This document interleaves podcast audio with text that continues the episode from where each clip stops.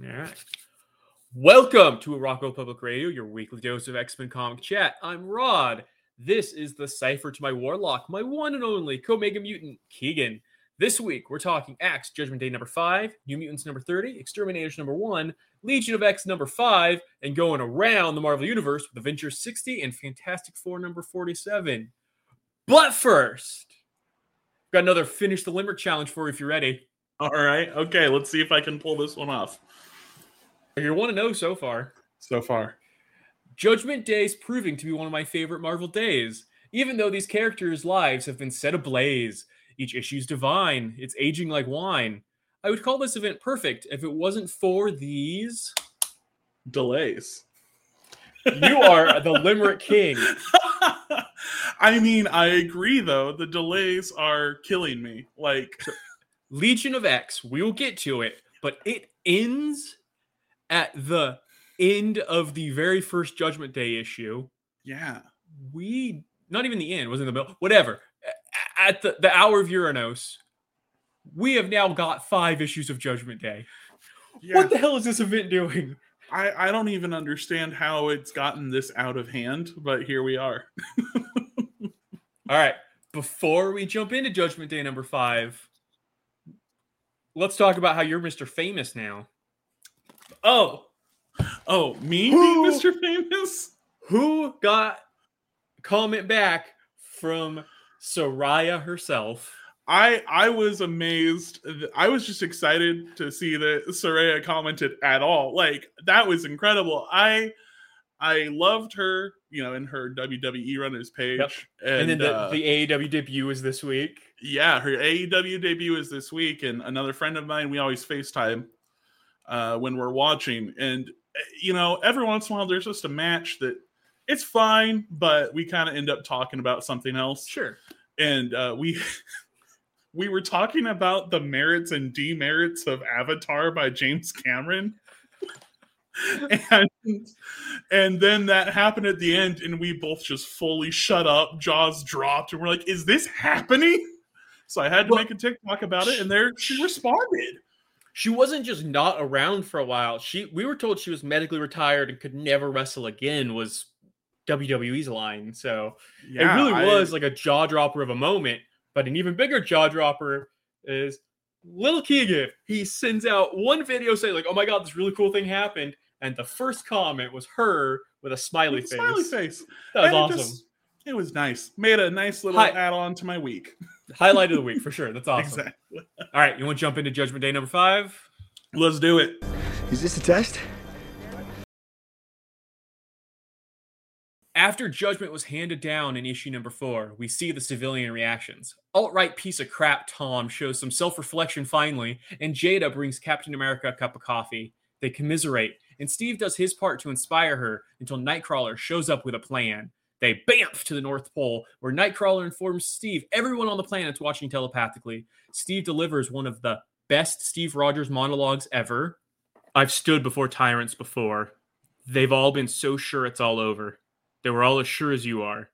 I was there in 1940, and people thought it was over. Heroism isn't about strength, it's about not giving in. And truth is, it's not over as long as any of us are standing. The world can hear me. Know this we're all Avengers now. Assemble and avenge. Mm, so good. And the Celestial kills them both. They immediately revive Nightcrawler, and Jean informs him it had the intended effect, directing the world's anger and bringing a certain amount of calm. Nightcrawler tells him to have another Reg Eddie for him, and he leads Wolverine to discuss a suicide mission. The Quiet Council convenes and seemingly agrees to hit the node with everything they've got. And Sersi and Starfox inform the X Men that the psychic firewalls for Eternals are down and they can be psychically controlled now, circumventing the whole do not harm Celestials law. They wage all out war. Casualties abound. Thor dies. Captain Marvel dies. Destruction is rampant, and the Celestial revels in making creative kills, which really amount to sadistic more than anything. At the Avengers Mansion, it's revealed that the loss was part of Destiny's plan, and a select group of survivors was able to get away unnoticed by the Celestial. Starfox, Sersi, Nightcrawler, Phastos, and Iron Man discuss who to use the few remaining eggs to revive. They land on a strike team of Wolverine, Jack of Knives, Jean Grey, and select others to infiltrate the Celestial. Detected immediately, Jack of Knives sacrifices himself. while Jean calls back to Nightcrawler that they're going to need to buy as much time as possible. Nightcrawler happens to be hatching the perfect leader for that as Exodus protests. Captain America becomes the first non mutant brought back by the Resurrection Protocols.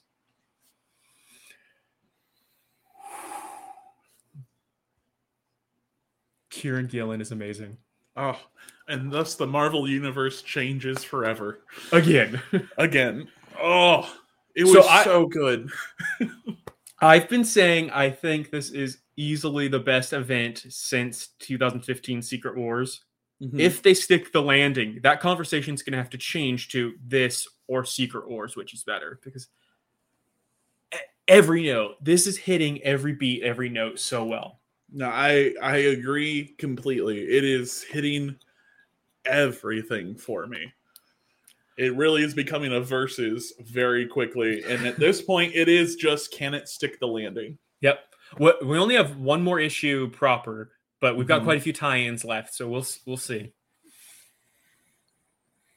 Do we do we want to start at the end because it was such a big moment and we have to talk about both the ramifications, or do we want to start at the beginning?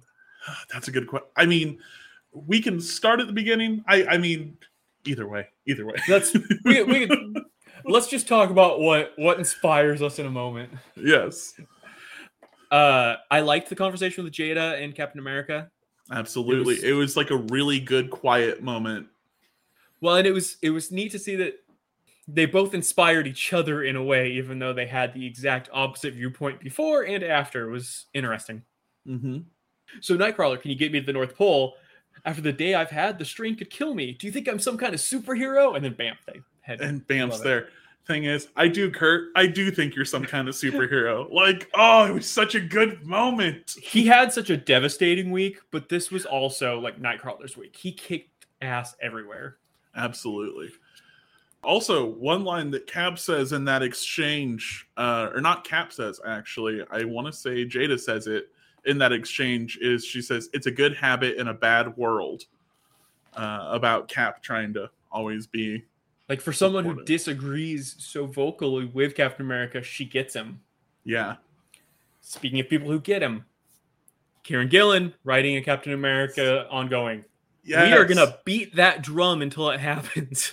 I need it so badly. And and you know, I think part of it too is just like there's a lot of people I've seen on TikTok that are like, "Oh, Kieron Gillen's using Captain America too much in this. You know, why are they using Captain America so much in this event?" And like if that's if that's your thought, that's totally fine, but the way I see it is I think because of how many uh tie-ins have been X-Men, people are thinking it's an X-Men event but it's a cross Marvel event. There's no reason to not be using Captain America. What there's A, X, and E in that acronym, and we've already get got the least from the A because it's been Eternals heavy, it's been X Men heavy. If he wants to just use Captain America to represent the Avengers side, I'm okay with that because that's who he writes the best from the Avengers side. Yeah, exactly. And I mean, he is probably the best Avenger for the scenario. Not to jump too far ahead, but the big big fight scenes when Yes. they go all out. Did you notice our boy Doop was back? I did. I was so happy to see him and it looking so angry. Uh, is that Doctor Doom? That is Doctor Doom. Okay. Doctor Doom is here to fight. Very close to Reed Richards. why, why didn't we get the story of that in the Fantastic Four tie issue? I want to know how they got Doom to join in on their all out assault. Yeah. Why is that not the tie-in issue for Fantastic Four? Why are we not getting told why Doom is suddenly working with all of his mortal enemies with like zero effort put into recruiting him? Because that is definitely Doom. Yeah. I mean, I would even like to see just a scene of him being like, "Yeah, he wanted me to say that Reed was smarter. He has to die." That would have been hilarious. I would have been down for that. Each one of the Stepford Cuckoos drives one of the soldiers he- soldier hex. Mother Emma takes Mother Reginax. So that's the first time we've heard Reginax as like a maternal figure for the hex, but also the image of each of the cuckoos driving one of the hex. Yeah, Total Power Rangers vibes. Like that It is totally Zord is. right It's- there. It's, Zords completely. taking the kaiju uh, uh Eternals and driving them. It's amazing. The deaths. I was just gonna say the deaths. Do you want to talk ramifications of those deaths and what that means for how this event has to end now? I think so, but also just the fact that they were so brutal. Oh, this issue was gruesome.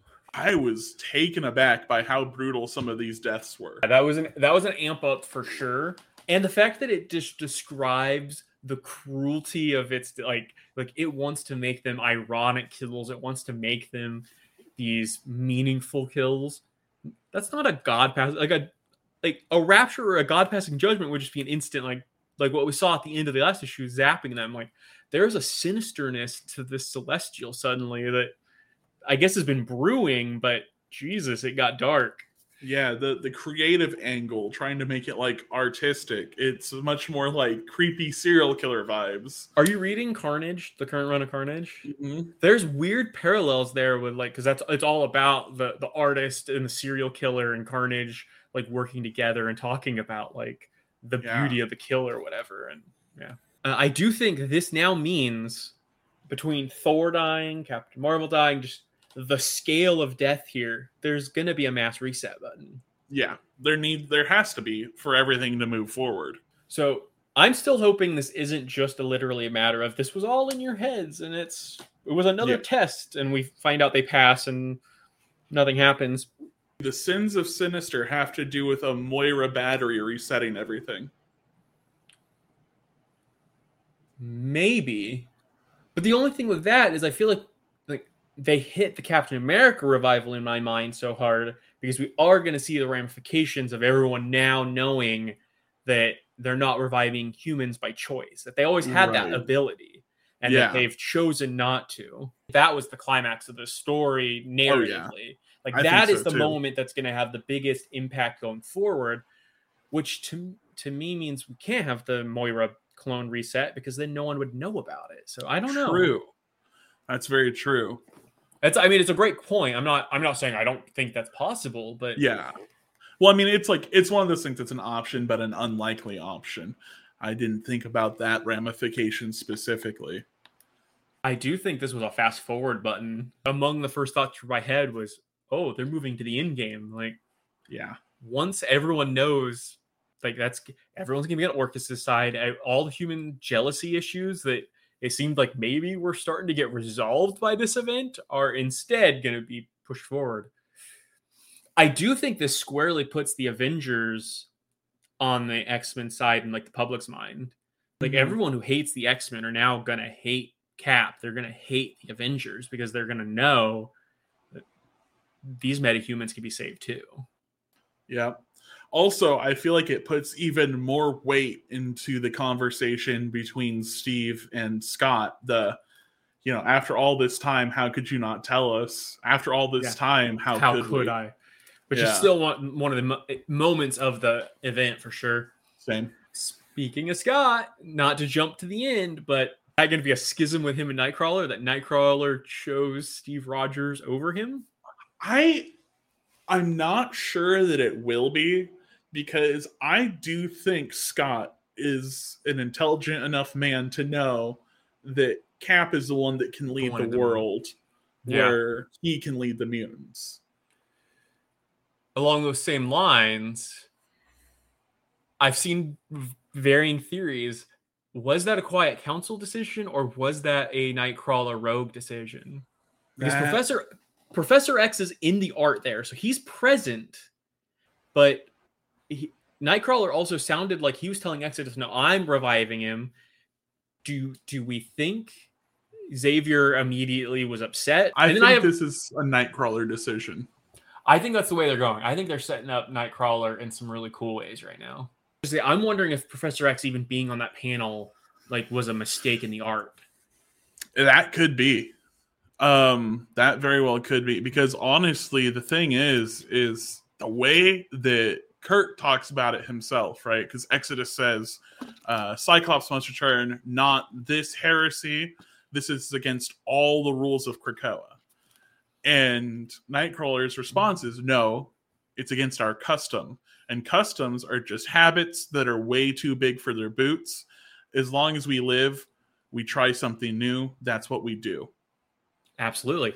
I love that moment. And it doesn't make sense that he would be taking that leadership role with Xavier standing right there, especially with the current characterization of Xavier, which we're going to talk about with the next book more. But like, Xavier's a bit of a control freak right now. Like, I feel like he would have stepped in in some way.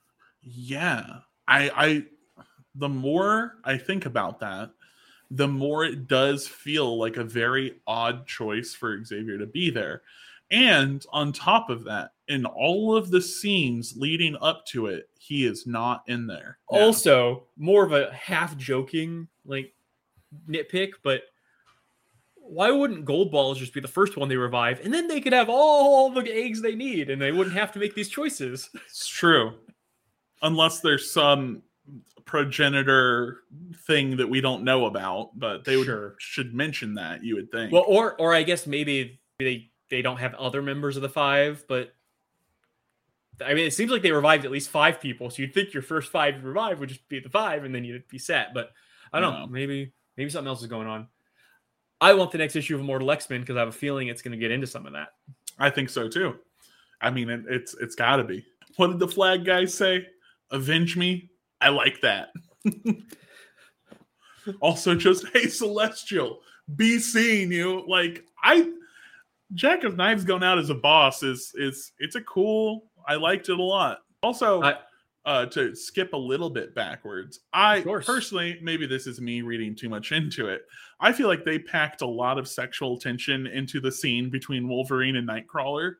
Just that short Yeah. little page, like the way the way Kurt puts his hand on Wolverine's shoulder and is talking to him. I just, I don't know. now that you say that, I'm trying to remember. I feel like back in that like era where Kieron Gillen was writing back 2010 ish, there was some like definite undertones between those two. And I'm trying to remember was it his X books or other X books of the same era, but Right. it's definitely always been like an undercurrent of yeah, I remember that undercurrent uh, pretty strongly, and I just, I don't know. I feel it a lot in that one page where they're talking before the mission. uh I liked the play on the machine that is the Earth. I've told it to end. The planet itself has said no. I will thrash it into obedience. for all the talk I had at the beginning of like, oh, the pink narration is going to be the new planet. That's going to be Arakko. It's going to be like they're going to be buddies, the two machines of. Apparently not. Apparently, not so much. Apparently, I was very wrong. But it was a very believable theory. I was on board with it the second you mentioned it. I was like, yeah, that sounds right. I gotta say, I like the twists and turns the story has actually taken more, even more than I would like that. I feel like. Do you want to revisit our buddy Tom? Because that Yeah. panel, that panel was heavy. Yeah. It was uh, Tom hears the sky start to burn, turns his beaten face to his family, and full of self pity asks, What did I do to deserve this? His son takes a deep breath and decides it's time to tell him who he is. Tom had no idea. So that's the panel that I described last week, having read in the preview of this issue, and it stuck out so much in my mind. I had blurred it right into the last issue. Mhm. Uh, I think that last sentence, Tom had no idea, is so like we talked a couple times when we've seen this guy in the past, this piece of crap that like he was out doing racist shit, got beat up by other racists on the way home, and still didn't have the awareness to recognize like the flaws in his viewpoints. We've talked about his lack of self awareness before, and just having the weight of that come back on him because his son finally just unleashed on him now that the world's ending. yep. Powerful, Might as well, right? powerful stuff. Yeah. Maybe just because I'm a dad of a young kid, and like that's my biggest fear now is like my kid growing up to think I'm a Tom. Right. I mean that that's the fear. Also, is Tom wearing a Fing Fang Foom shirt? now I need to look. That's really funny if that's the case. I think he is. That is 100%. that's hilarious. I just I that's a nice touch. Uh, I like Kamali Waits. I love Oh. that they like they're really letting it seems like she's passing judgment on the Celestial. It's really an interesting beat they keep returning to. Yeah, I'm interested to see if like that ends up playing into the end game of it all. Kamali plays into it. I could see she's coming back in some way. Mm-hmm.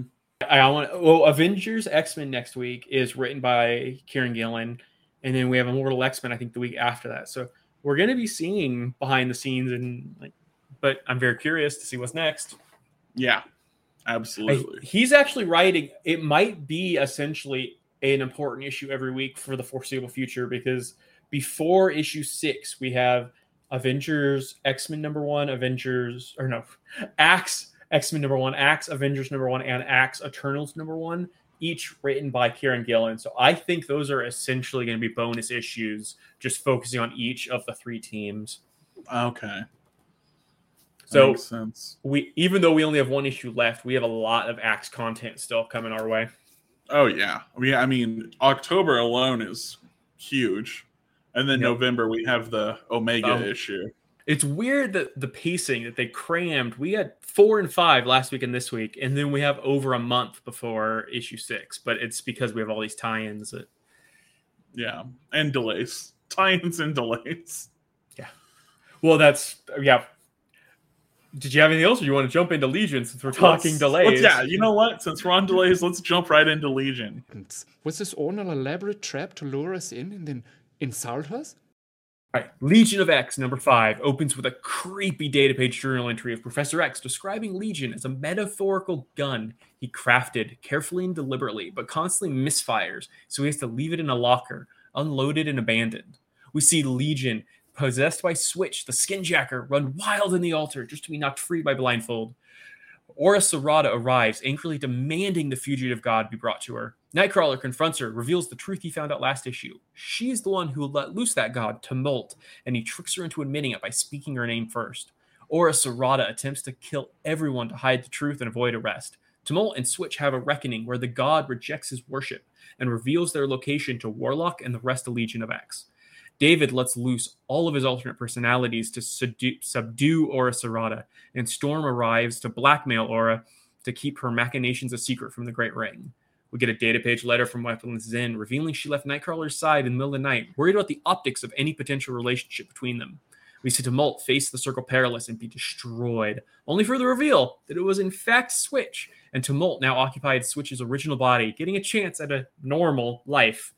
The rest of Zen's letter reveals she knew Nightcrawler would never approve of this solution, so she did it behind his back. She explains the world needs idealists and pragmatists, but that idealists should not be burdened by the work of the pragmatists. Ora Serrata then announces the end of the God Law and that the Arakkii are now free to worship whoever they choose. She also frees Zen from servitude. Mother Righteous reveals Ora Serrata, Tumult, and many of the events through this whole arc were her doing to push David to take that deal she offered in issue two. And the final shot of the issue is Uranos coming to begin his assault over six weeks ago. this issue would have hit so much better if it came out on time. I loved this issue. I this book is finally really clicking for me and is like forming this triumvirate of X amazingness now when you put it with Red and Immortal. But my god, the delays just killed this arc. I had to go back and remind myself of a bunch because it's been so long. But mm. like it's that's not on Si Spurrier. This no. is so well written. This arc is fantastic and the pacing has just been destroyed by these delays. Yeah. Line to the issue, happy moment, hilarious line. Dr. Nemesis, who had one line the whole issue and it was a banger. Is that a giant floating egg being ridden by a baby's body? It's so good. I, I am pretty sure the entire time we've known Ora Serrata, which has been a long time, no one has actually referenced the fact that it's a giant eye with a baby body on top. And that's one thing that I'm just like, why is this not a topic of conversation ever? It was such a great line. So good. Going back a page or two, though, that data page is Professor X the biggest sack of shit ever. Yeah, I, I think so. I mean, like, here's the thing as far as metaphors go, it's a really good metaphor. However, you don't say that about your kid. especially like a journal. So like this is just like his private thoughts of like my son is such a and like he only like the title of the journal entry is is about DH. So that's the only way and it makes me think back to Powers or House of X. Him and Moira like they plan their kids. They plan on sexual partners who will produce the most powerful. So like we've known that uh, in in foresight like that was their plan was to create these weapons these kids who were also weapons essentially but hearing him talk about it after having the relationship with him after like the child exists and going through however old david's supposed to be 30 years of raising this human being to just flippantly discard him was we need the professor x reckoning We really this guy do. needs to be brought down a peg I really wish this had come out when it was supposed to because it also it makes Professor X's judgment that much stronger. absolutely Uh, Oh my of- god! Imagine if this came out the week before we saw that judgment. Yeah. I know you don't love to talk solicitations. Yeah. Have you have you seen the later Legion covers with Nightcrawler with the new style appearance for Nightcrawler? Mm-mm. Okay, let me send you one on Discord real quick. Yeah, please. Okay, so I, I just sent you the new Legion look from future issues. Give me your first take. Okay, so this is super creepy. Yeah, I love it. It really leaning into the demon side of Nightcrawler.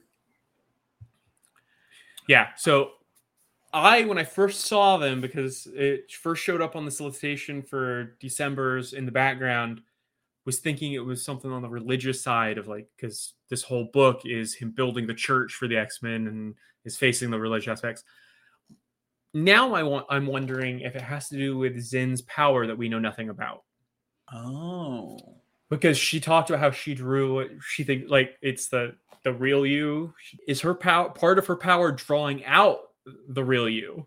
Like is is now that she's seen what she thinks is the real Nightcrawler, does she lead to this transformation in some way? That that could be. Just throwing it out there.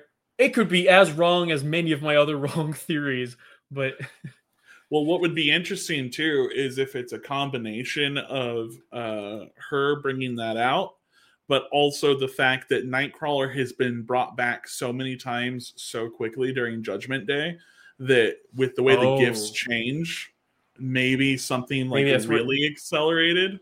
well, we haven't seen that in a while. We haven't seen the whole uh the more times you're brought back, there's ramifications played up because we've been dealing with Judgment Day. So you're at this. I'd like to see go that route.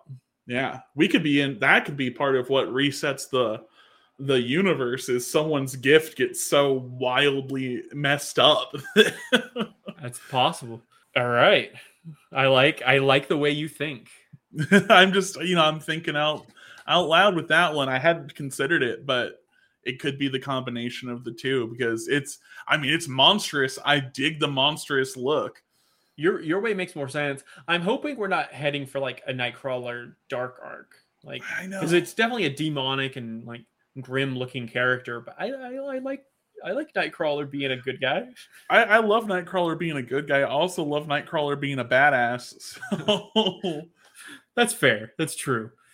I really genuinely liked the, the kind of twist ending. I thought the switching the god and the serial killer, like, so the public Yeah. still got to kill the god, but serial killer's the one that really got. yeah, was I a fun thought that twist. was good. Uh, do you think the way that scene played out with all of David's alternate personalities and then the mirrors and everything, do you think those, like, was the implication those they're gone forever? We have just David now as the only Legion personality? maybe as you know since they're unleashed they said Yeah. right um i have a feeling that we're gonna learn about that when we see the uranos issue of this Okay. i have a feeling that it's gonna play into that in some way shape or form That's fair. I hope you're right. because i i, I think it might just be david at this point personally uh, but it'll be interesting to see how it goes I'm liking the, the the way they're taking the David character. I feel like this is one of those issues that's hard to talk about because we kind of already know where everything goes. and we have a, a a blank spot in the middle that we know nothing about still. I'm so frustrated that this book didn't come out when it was supposed to because I feel like this one is a really cool piece of everything that's going on. Mhm. And yet,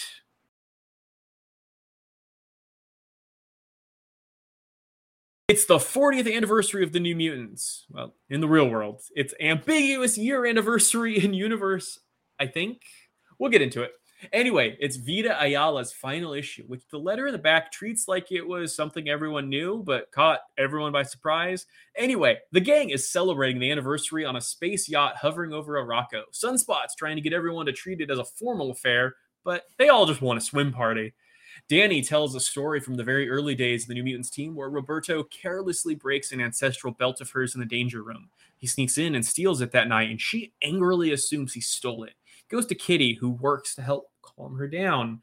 Uh, they try to track him down to get it back, only to find out he went and got it repaired. From that moment on, they were best of friends. More party guests show up, and Karma tells a story about when her and Shatterstar went to a music festival. She falls for a woman and tries to protect her, though the woman holds her own. And finally, Warlock is looking for Wolfsbane to exchange gifts. She tells the story of one day when Doug left Warlock at home because he had to have a Doug Day, which he misinterprets as his birthday. He and Wolfsbane go to the mall to pick out gifts for him just for the eventual reveal that Doug was actually preparing for the first New Mutants anniversary party with Sunspot and just didn't want to bore him.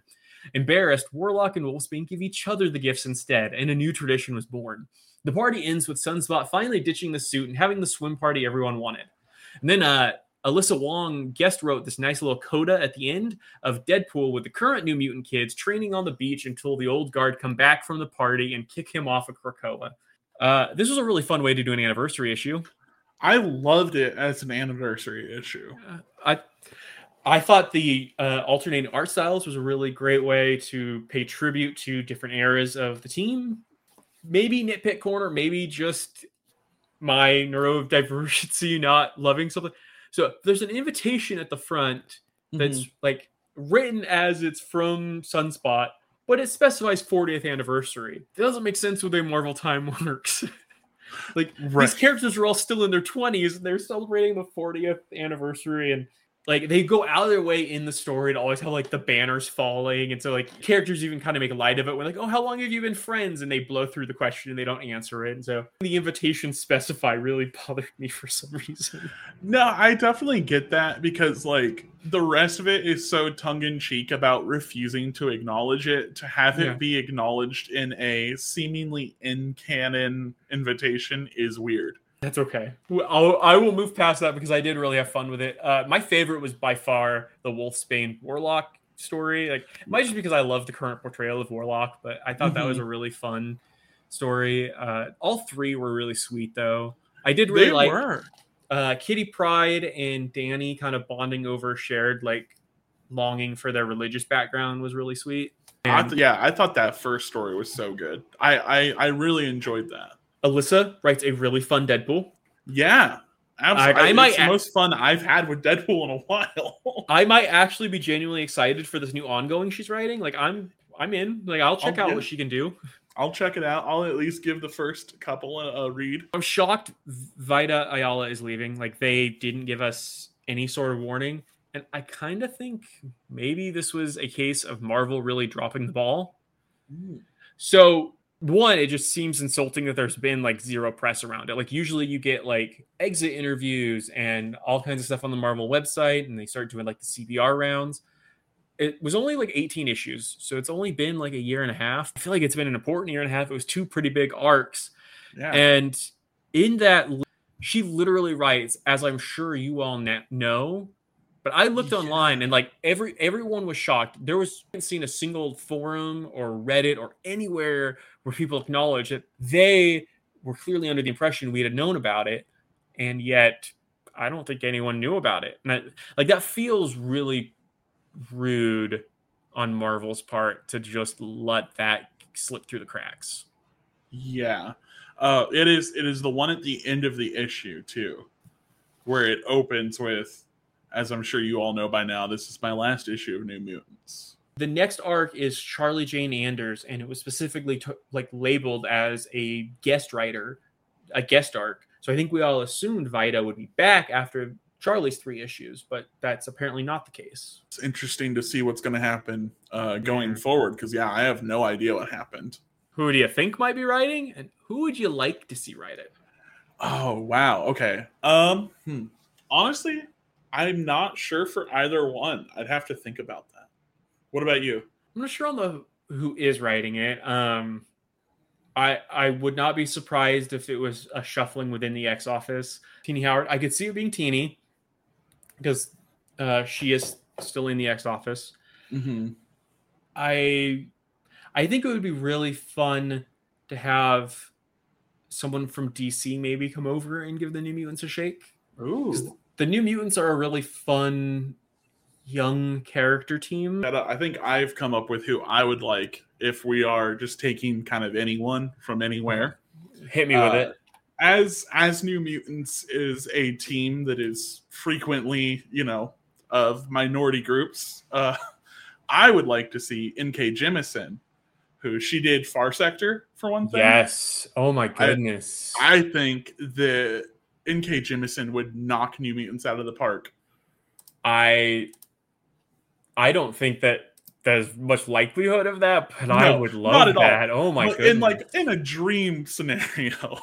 Absolutely. In a dream scenario, that would be fantastic. because I was just thinking about it, and I was like, with the work that uh, she did on Far Sector, which I love. Far Sector is like the first Green Lantern story that I would rank amongst like my favorite comic books. Uh, that's that's a fantastic pull right there. I would definitely be down for that. Yeah, So this is going to be a horrible segue because I'm going straight back to cis white men. but uh, I like the way they write, like young, especially especially in Star Wars stuff right now. But back when they wrote more back on the Marvel side, Charles Soule. I think Charles Ooh. Soule should come rejoin the X Office and write New Mutants for a while. honestly, absolutely. I, I I think that would be a great one, especially like with the surprise hit of eight billion genies. Like Yeah.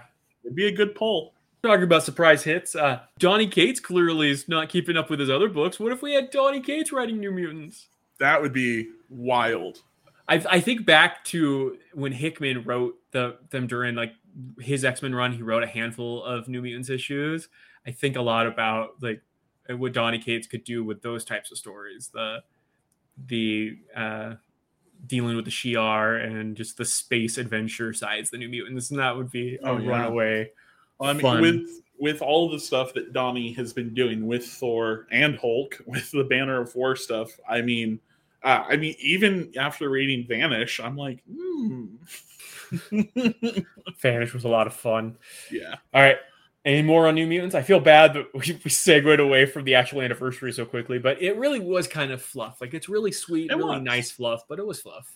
yeah, there wasn't much progression of anything there. It was just we love these characters. Here's why we love these characters, and that's great. Sometimes you need that. Speaking of fun fluff, X-Terminators one. I-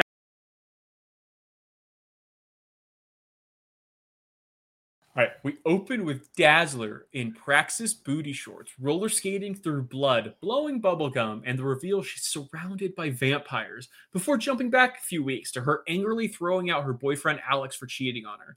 She hits up Jubilee and Boom Boom for a drunken night out where they have a fun, raucous night until Alex and his crew show up and reveal they were vampires all along. They end up overpowered and kidnapped. Boom Boom wakes up on a raft surrounded by shark monsters, while Jubilee is driving a monster truck in a crowd of Mad Max style vehicles. Dazzler is in a creepy, monster filled maze, but realizes her enemies are sensitive to light. Boom Boom realizes her swamp pond is full of methane and blows the ghoulies up and a hole to reach Jubilee. Together, they break down a wall and get to Dazzler. They realize they're in some sort of domed arena and are confronted by the hooded figures who are running things and their prized fighter, Wolverine. Uh, so first off, when this was first advertised, I thought I thought Laura Kinney was like in the group of girls that were out having their fun night. So I was I was bummed until she showed up at the very end because I'm a Laura Kinney like super fan and I wanted more Laura Kinney content. But I think the fight's gonna be fun. Yeah, I, I felt the same way though. I thought that Laura Kinney was supposed to be like a part of the crew. Um, but you know, it's it's still going to be interesting to see where it goes because this was a blast. This was so much fun. It was everything you want from like a pulpy, like it was like a grindhouse movie in X Men comics. It, was totally good. was. Yeah. Blew me away like, in multiple, and not just those booty shorts at the beginning, which were great, but I, I, I love that it kind of just made good on its promise the whole way through, though, where it's just like, hey, this is, this ain't for kids. However, on that note, it's really weird. It's an adults only comic, and yet they still felt the need to censor every swear word. The writer, Leah, she didn't know it was going to be on AO title until she was writing the hmm. third issue. So, like, it's supposed to really ramp up at that point because she Okay. knew the, the leash was off. But it seems weird they couldn't, in heading towards publication, if they wanted to, uncensor the swear words. So it makes me think they're going to be censored all the way through. Might be. I am super into this idea of fight like short minis that just Mhm. lump together characters we've always wanted to see hang out. Like this is a great, great idea for a miniseries. Absolutely. I think this would be a great just kind of practice moving forward. As soon as Mhm. one ends, start another, following a different group. Yeah. Uh, and you know what? They didn't even need to go the grindhouse route. I would have just watched them going out drinking. Like, just Yeah. give us a mini on the social lives of different characters, and I would be along for that ride too. I, I like I like the stuff that investigates the lives of superheroes. Me too. That said, I also really like I I'm gonna make the booty shorts joke again. I actually I think that's a really great like tone setter that like you open that first page, and if you're not into that first page, you're not gonna be into wherever this comic goes. Like the the shorts, the, the skating through blood, like that sets up the tone more what like better than any first issue I can think of sets the tone for what you're getting. No, absolutely. Uh the like all of them doing their thing. The the heart outfit get up like I hope this this mini series gets legs, and I've seen a lot of internet buzz for it. I don't know how much of that is just the circles I run in, and how much this is actually permeating pop culture. So I hope this this series gets the legs it deserves. I agree. That's always the tough thing. It's like, is it popular because it's popular, or is it popular because I am I'm really dialed in. plugged into comics and X Men at that? Yeah, I just, I really had a blast with it. I feel like that needs to really be said. I had so much fun. I was giggling and like smiling ear to ear because it was just a blast. we give this our stamp of approval. Yes. All right, you ready to go around the Marvel universe? Yes, absolutely. I cannot think of a better happy surprise I have gotten in comics this year than opening Avengers 40, thinking, all right, I'm going to bite the bullet. I'm going to read a Jason Aaron issue because I have to read all of the Judgment Day tie ins. And it's a goddamn Mark Russell masterpiece. Yes. How did no one tell me this existed? I was I had no idea. I was so excited. Uh, Russell has become one of my absolute favorite writers.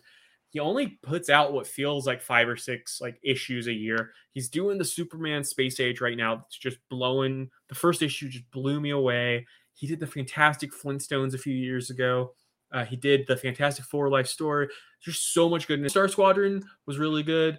This guy's just everything he does is a home run. He writes philosophical but funny and uh it was it was a hawkeye issue we got to Yeah. watch hawkeye's uh judgment from the Judgment. celestial and it was unlike any other we've seen uh the celestial straight up tells him who he is and the Haw- hawkeye first doesn't believe him he has to teleport him to saturn to, before he'll even buy into what's going on and his challenge to him because Hawkeye's like, you got to give me a bar to hit. Like I, I, I got to know what I'm aiming for. So he's like, all right, you just have to prove to me you're you have more value to the universe than that mailbox. And he points at like, and the way it plays out is so beautiful. Like it, it's amazing. He can take this concept we've seen time and time again. Every tie-in to for the last month has been some character and how they deal with judgment.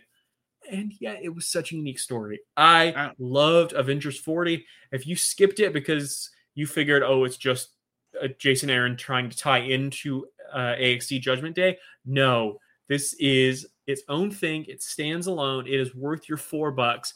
Go buy Avengers 40. Absolutely. There's so much that I loved about it. Yeah, yes, absolutely. The judgment was cool. I find it interesting that it's more inconsistent celestial stuff because Yeah. like the maybe I'm just like slow on the uptake, but I feel like with most of the times the progenitor has arrived for a judgment in someone else's form, the red eye has been prevalent the whole time Yeah. or from the start. So I found that interesting, but I didn't mind it. I like the the way it went. I am to the point where I think the only consistency is the inconsistency. like, Yeah, honestly. uh, but also, like, one of my favorite comic runs of all time is, of course, Matt Fraction's Hawkeye. And this kind of felt close to that characterization for oh, Clint. it, it was definitely the closest we've been since Fraction left. Like Yes. they swung hard the other way right after he left. They did the Jeff Lemire run intentionally trying to be something very different. But Yeah. since then, I feel like other people have tried to capture the Matt Fraction tone and have not hit it. And this still was a very Mark Russell story, but like if you went straight from Fraction Aja to this, it is so much more believable than anything else we've seen. And uh I don't know if you read the Thunderbolts issue that came out last month that started the new run. Very different Clint Barton take. I do not enjoy it. I enjoyed this a whole hell of a lot more. I would love if we got a Hawkeye ongoing from Mark Russell at this point. I know he's not really doing ongoings, but if he wanted to do one, I would be fully on board. Yes, I would welcome it with open arms. Uh, especially because, like, for a long time, thanks to Fraction and Aja's run, like, Hawkeye was my favorite Marvel character. Yeah. and i that that was like an era of hell for me is loving that hawkeye and having to defend to people that like only know him through the mcu why i like his character so much Even the Hawkeye television show, which was heavily based on the Fraction Aja run, they still didn't get the characterization right, which was a real No. bummer. and Like, i you can't do that. keep Do that story with the wrong version of the character was so odd. Yeah Uh, further around the Marvel Universe, we also got Fantastic Four, which was labeled a Judgment Day tie-in and like technically took place during Judgment Day. Had nothing to do with Judgment Day. Uh, it was a ruse, a shim sham, malarkey. absolutely uh, Uh, I mean, it wasn't nice. I, as a non-enjoyer of the Dan Slott run, it was nice to see the first issue with him gone, so heavily focused on Sue Storm. But Mhm. there's nothing really to talk about here about that issue. It had nothing to do with the event, really. Yeah i, I feel like uh, having a sue storm uh, centric issue was nice. Uh, the fact that it was cal- called a tie-in only because what was it reed narrating in the background about the celestial every once in a while? The reason Reed wasn't there to just instantly solve the problem is because Judgment Day was happening. I, I think it's the fact that it could have been an issue that was convincing doom to work with them I feel like the fact that we came to that realization earlier just makes Yeah. it that much more frustrating. We didn't get that. Yeah. i agree yeah. Every week, we ask a question and solicit community answers either in the comments or have you email them to us at Radio at gmail.com. Except for last week. It was a busy week. We're sorry. In light of X-Terminators, what is a small or impromptu team of similar powers, personalities, or both you'd love to see in a miniseries? That's that's a good one i'm gonna spend like a good amount of time this week thinking on that one You know what? We'll be able to have an extended conversation whether we get fan answers or not on our answers because next week is a light week. it's a really light week We have X Men 15, which is our first post Judgment Day issue. I'm really interested to see how we handle this. Yeah, yeah this that's the opposite of the Legion of X problem. Why would you put out more Legion of X issues and hold this back a while? Uh, we have Axe Avengers number one, which, as I said earlier, is written by Gillen and is directly the fallout of Steve Rogers showing up. So should be a great issue. We have Amazing Spider-Man number 10, which is a Judgment Day tie-in. So you're stuck reading it. sure And uh will probably be relegated to around the Marvel Universe just because there hasn't been much to say on the other two issues, but we have Gambit. Okay, that works too. Now I do, I do want to revisit our fan question from two weeks ago, which was uh, a fan cast, right? Any one fan cast. Okay. I've been holding on to this one because I like it so much. Hit me with This it. this might be a popular fan cast. I personally haven't seen it everywhere. I want Mr. Sinister as played by Matthew Berry. Okay. I am having to picture it and I enjoy it.